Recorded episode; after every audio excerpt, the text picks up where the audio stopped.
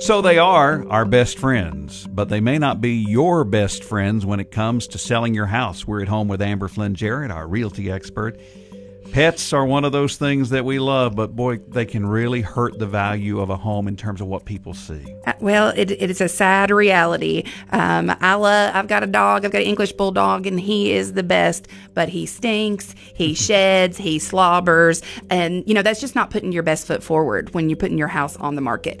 I'm not telling you to rehome your pets. That's they're our family. Uh, we're not we're not saying that at all. But when you're having showings, we want to we want to hide all evidence evidence that you've got a pet. If he's if you've got cat towers, stick them in the garage. Uh, pick up food bowls and take them with you.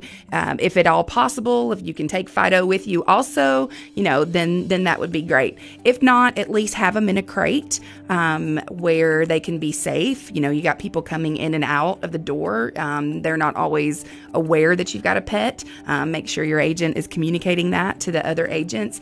But but listen to your agent if they come in and tell you that your house has an animal odor. They're not saying that to hurt your feelings. You know, they're letting you know what you can't smell because you live there each and every day. And so there are some measures that you can take to eliminate that pet odor. Um, get some bleach. There's some other products that are out there on the market uh, that can help with that. But it's a real big turnoff to buyers. And animal odor is, is number one. You've got a lot of people who have allergies too to pets, and so they they're kind of automatically turned off to that. Now, if you get that great dog or cat person, you know, then hey, maybe seeing uh, the animal stuff around helps them to, to see themselves there. I wonder, Amber, does a does a buyer see that dog bowl or that climbing post or whatever and start looking deeper? Are there claw marks in mm-hmm. the carpet? Are there absolutely knocks in the wall where the dog has done whatever? Sure, absolutely. They're, they kind of and it, and it also depends upon what their attitude towards pets is. Um, and so if they're just an anti pet person person, which, you know, there are those people out there,